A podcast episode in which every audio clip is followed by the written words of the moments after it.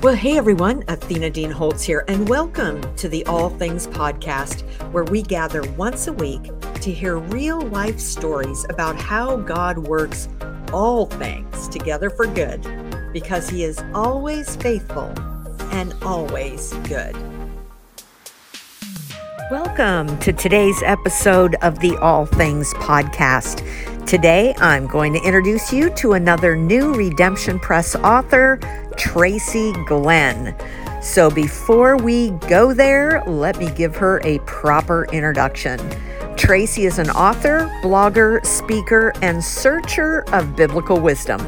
With a heart for God, kids, and all God's creatures, Tracy engages heart and mind to help others understand God's truth. Tracy has an associate's degree in psychology, completed the Living Waters School of Biblical Evangelism, and co founded a business that provides services for children with special needs.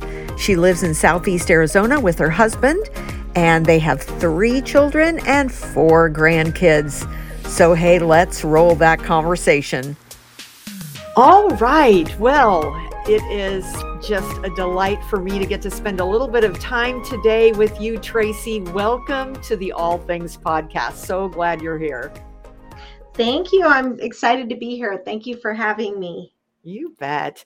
So, before we jump into some of uh, the backstory and some of the different areas that you're addressing in your new book, I would love for our audience to just get a glimpse of how God works in your life and kind of your favorite Romans 8:28 story of where God took something really hard and actually used it and brought good out of it. So Tracy, let's just start there and then we're going to jump into some questions about your book. Okay. Well, I have always had an issue with like public embarrassment. It's just been a, I mean, it's something that brings on a reaction with me that is, it's awful. I, and I almost can't get past it. And um, I mean, it could be something as simple as opening the wrong door or something like that would just bring on severe shame. And I'm assuming that it comes from my need for affirmation mm. and my need to like be perfect. And that's never going to be possible. So what it did to me is it always kept me from stepping out of my comfort zone. Hmm. And until last year, when I signed a contract with Redemption um, and started writing my book, I, you know, I just didn't, like I said, step out of my comfort zone. And God, I feel like God really started working on me. And a good example of that is like at the speaking conference, I was the first one to go over three minutes. and there was a time in my life that that would have devastated me. And God is so good. And He sent a couple of people, you know, to tell me, oh, you did really good and don't worry about it. And I was able to get over that. And recently, I felt led to volunteer. And there was announcement. We were in like a study situation, and there was announcement made that they were this place was accepting volunteer positions. And I only halfway listened to the message, but I figured, well, when I call in, I'll get the information. Well, I called in, and then the next time we were in the study, I'm sitting there, and they announced that somebody had called in and asked a silly question. And immediately i'm thinking was that me? I'm trying to remember everything i said. And and for someone like me it was almost like i was so humiliated. It was almost like everyone standing up pointing at me. They know it's me. Well this was different. So i left and i just processed for a couple days. And then i realized what the reason behind the experience was. And I realized that God was wanting me to speak for people who are not are not healed. Mm. Because in the past, I wouldn't have said anything because you don't want anybody to know you made that mistake. Right. And so I was able to go and talk to the person that made the announcement and let them know that you know, this is something that will drive people to be Christian haters, to say we're all hypocrites and, you know, they'll stop coming to church. They could start hating God. So I just felt God used that weakness of mine.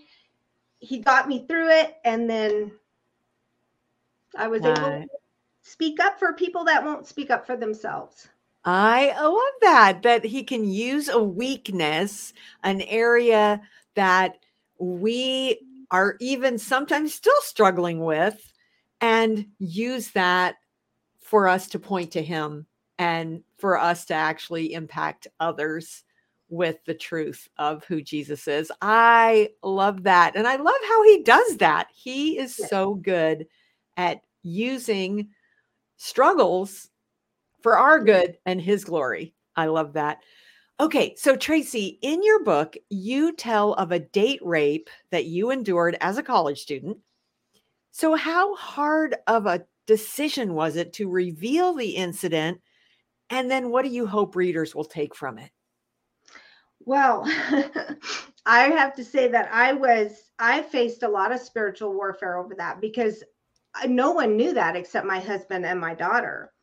And I was just, I, you know, how were people going to perceive me, who I was back then, because I, I was a flirt. And, you know, I just, I struggled with it a lot. And through the writing of my book, God really healed that. And I was able to get through it. And I have had such good feedback over that people are thinking their daughter needs to read it and i mean the encouragement has been tremendous i love that and you're what you're doing is you're bringing into the light something that if anyone's experienced that they're so sh- full of shame that they don't uh, haven't talked about it haven't shared so you're giving them permission to actually be authentic and talk about that incident and heal from it because it we don't get the healing if we don't ever address it and and exactly. process it exactly wow. wow so riding with your husband driving trucks seemed very harrowing at times and what advice do you offer to other wives of truck drivers and what was that like for you well, our situation probably typically wives don't go with husbands. So our situation was a little bit different. But I mean, we literally from the day we met to the day we were married was three months. So we really didn't even know each other. So it was probably the best thing for us. And I was wondering if I had advice, but I do because we spent so much time with Link working out of state. He was gone for weeks and months at a time. And um, so I think that probably one of the biggest fears that a truck driver's wife is going to face is first of all safety, but also like, you know, things that they can't control. Mm. What is he doing? What, you know, and really the only advice I have is to pray because God is literally the only one that has control over that. And, you know, He's the one that can intervene on our behalf and heal hearts and heal relationships. But we have to ask. If we don't ask in prayer, we won't receive if we don't ask. So, when you were riding with him, and then did you, was there ever a time where you did not ride with him and he just you he was out and you were home? At the very end yeah. Okay. For, for probably six months. Okay so you had to learn i mean so was that a time in your walk where you actually had to learn how to trust god more yeah i mean because you have no control over it right. i really trusted my husband a lot too and um, so there was always that confidence as well but yeah. yeah if you don't pray if you don't have trust that god will take care of that situation you know then you could literally worry yourself to death yeah yeah Okay, so growing up on a ranch in southeast Arizona must have been rewarding, but hard work. So, what is one memory you have about that time in your life that stands out and that you maybe didn't talk about in the book? Okay, well, so my mom and dad were the hard workers. They didn't really ask us to do a lot, but we would always help when we gathered cattle. And one story that really stands out in my mind, and this goes back to my public humiliation, is we were gathering cattle and we were going to have to brand them. And there were a couple boys, because the neighboring ranchers would always come and help. And there were younger boys that were like around my age. And I got off my horse. And when I went to get back on, I ripped my pants. Like the seat of my pants up the seam, completely wide open. So I'm trying to figure out how, because when we get to the corral, we have to get off. And what I did is I just rode up my one of my uncles was opening a gate and I asked him to let me through the gate and I rode home and I didn't say anything to anybody. And when he came in and asked me where I went, I wouldn't tell him. I never told anybody.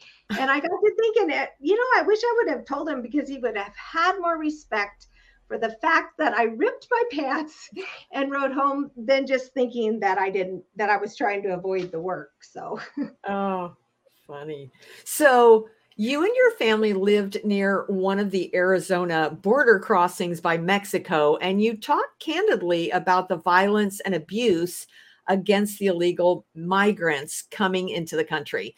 What do you want people to know about their plight? And I know this is a hot topic, and there's, you know, there's a lot on both sides, and it, but I, I would just like to hear your heart on this heartbreaking situation. It is heartbreaking. I, I think a lot of people don't realize that it's the drug cartels that are they and they basically force people to pay them to get them across the line. And um, I think I read a statistic that, and some people argue with this, but that 80% of the women and children are sexually assaulted. And so the in the research I had done for my book, I had read an article where they had said someone from the cartel had stated that they liked trafficking in people because they could use them over and over again until they were too broken to be used. Whereas drugs, they get to sell once. But um, there's, you know, we're dealing with a lot of sex trafficking, and a lot of people are put into uh, trafficking situation where they actually have to pay off the debt for not only themselves to get across but their families to get across. And it's it's heartbreaking because really life means nothing to them. Hmm. you know and they it they just they don't care. It it goes back to the uh where the bible says that the root of all evil is the love of money. When you love money so much that you're willing to do anything for it, that's pretty evil. Wow. And I, you know, that's just one of those topics that I've never heard about just the treatment of the migrants and and I mean I've never heard any of that before. So there's all this hoopla about the whole border crisis and everything going on there but what's behind it. That is just um, wow. Thank you for um, just addressing that. Thank you that you bring it up uh, in the book and that that is there's a real issue there that uh, we need to be educated on. So when you found out that you were pregnant with a baby who would have special needs abortion certainly was an option what would you say to someone who faces the same decision? And what blessings have your family experienced in raising a special needs child? Beyond the physical struggles, what are some of the other struggles? Well, I don't know because I didn't find out that Kaylee, we didn't find out till literally the day before she was born.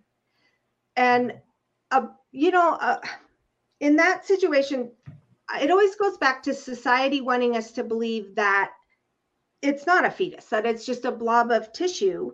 And they're trying to excuse abortion even up to birth.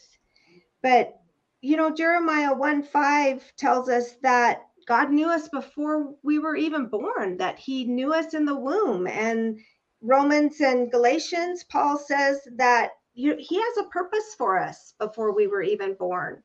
And if we interrupt God's plan, we'll alter our course. If we had interrupted God's plan, we would have never received the blessings that God has has for us. And we have to always remember that God doesn't make mistakes. Mm-hmm. But I do talk about late term abortion a little bit in the chapter where Kaylee's born in my book and how horrific that is.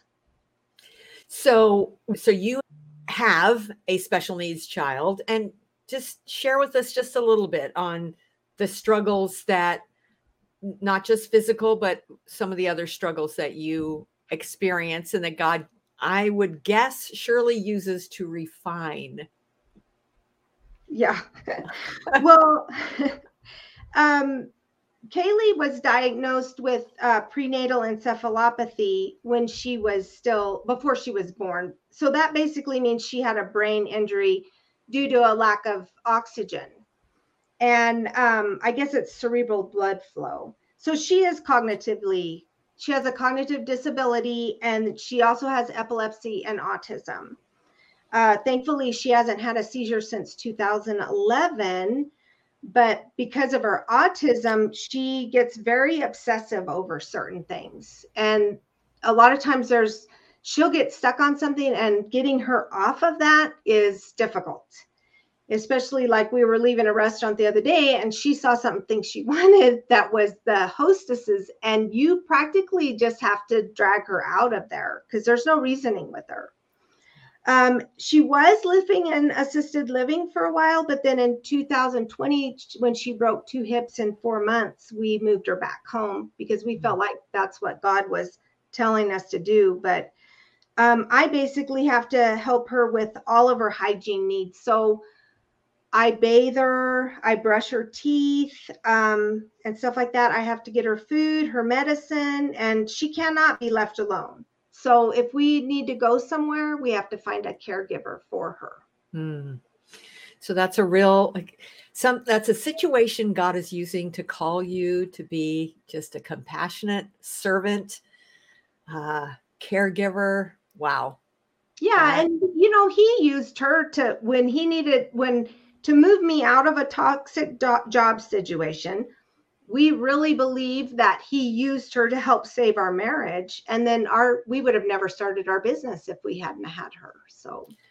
So okay I, that was my next question. I was going to ask you uh, since raising a child with special needs led you to co-found a company tell us about the organization and the services that it provides. Well we we co- we started a business that uh, focused around developmentally disabled uh, people. They it's DDD is what they call it in our state. And then we kind of as we progressed, we moved into also serving behavioral health children. And we serve children from birth to 17. And God has blessed our business so much that we actually have six locations across Arizona. Um, so, and our our our mentors is what they're called. They deal with, they'll address anything from ADHD, helping with coping skills, stress, um, self esteem, uh, mood disorders, depression. And then we also work with the families to give them family support. Mm. So now, this work that you've uh, developed and been very successful with uh, ultimately led you to the discovery of a problem with the foster care system. Tell us a little bit about what happened there and how you're meeting that need. Yeah, that was really early on in our business. Um, what was happening is when people would uh, get a foster care license, you can get um, one for like really um, traumatically abused children. And so Mhm. it's a you're dealing with a higher level of trauma. And a lot of foster parents face burnout because if they don't get a break and they're it's just overwhelming. And what was happening is they were putting children into what they call respite, which is just basically care. And they were getting thrown into respite and then moved to a different house.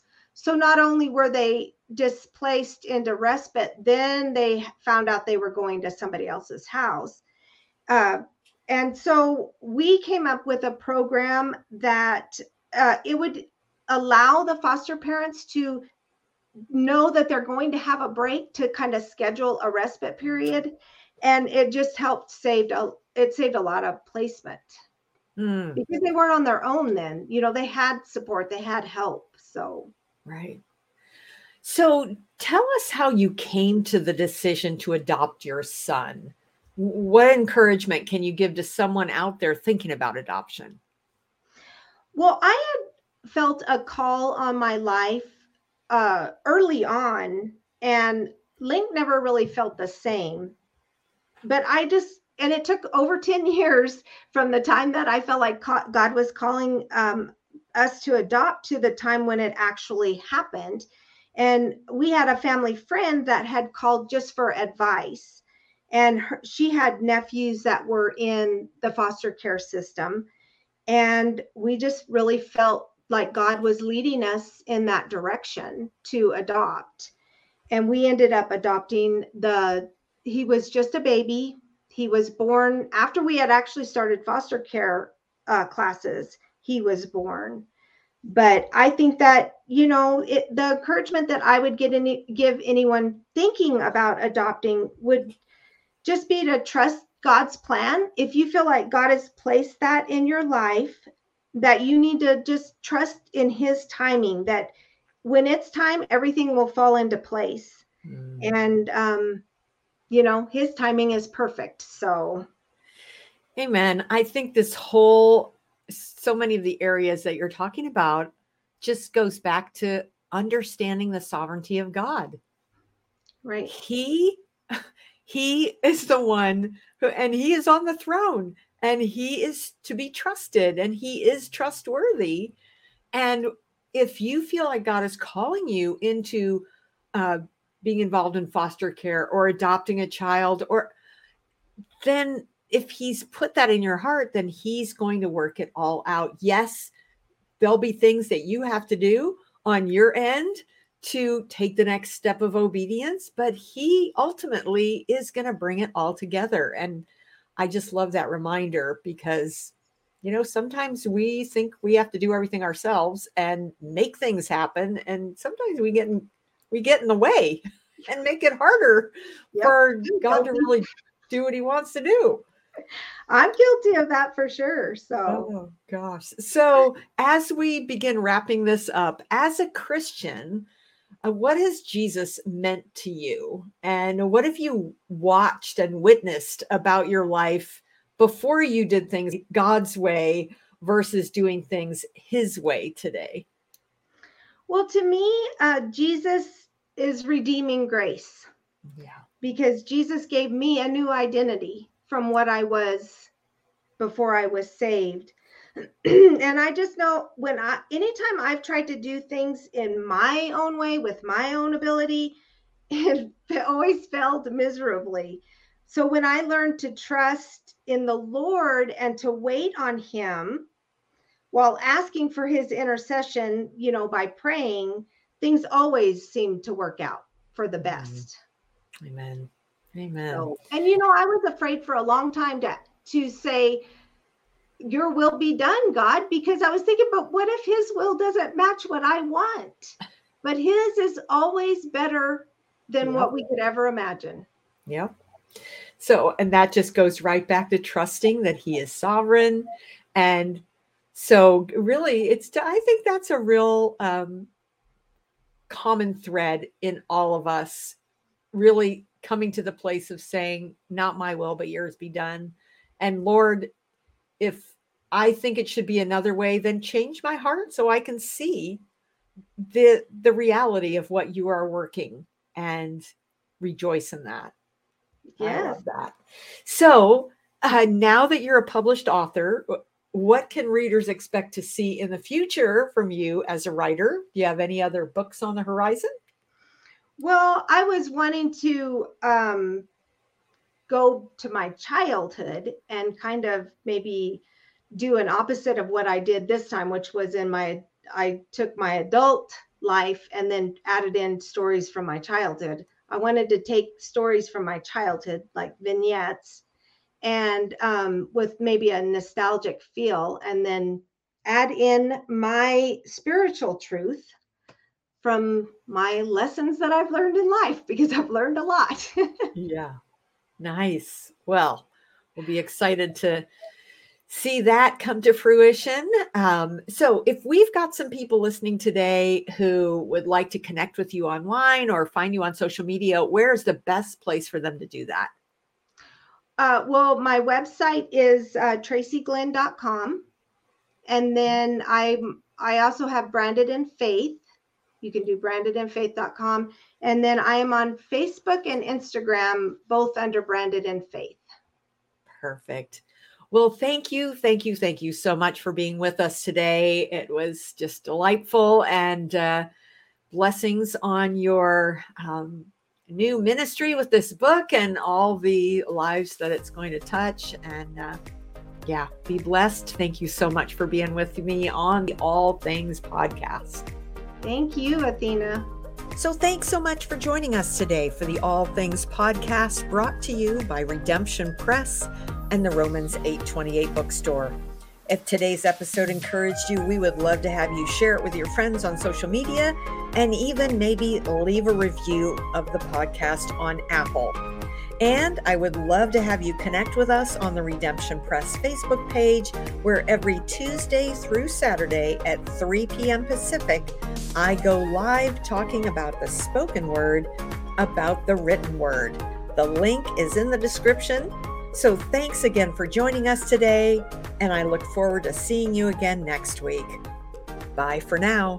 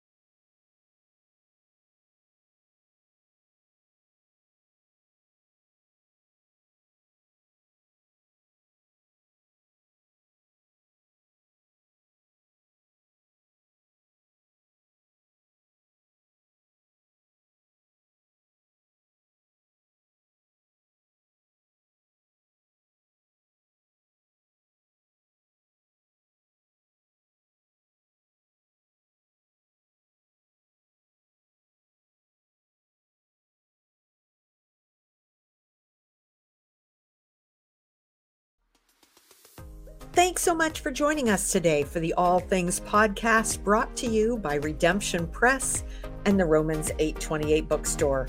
If today's episode encouraged you, we would love to have you share it with your friends on social media and even maybe leave a review of the podcast on Apple. And I would love to have you connect with us on the Redemption Press Facebook page, where every Tuesday through Saturday at 3 p.m. Pacific, I go live talking about the spoken word, about the written word. The link is in the description. So thanks again for joining us today, and I look forward to seeing you again next week. Bye for now.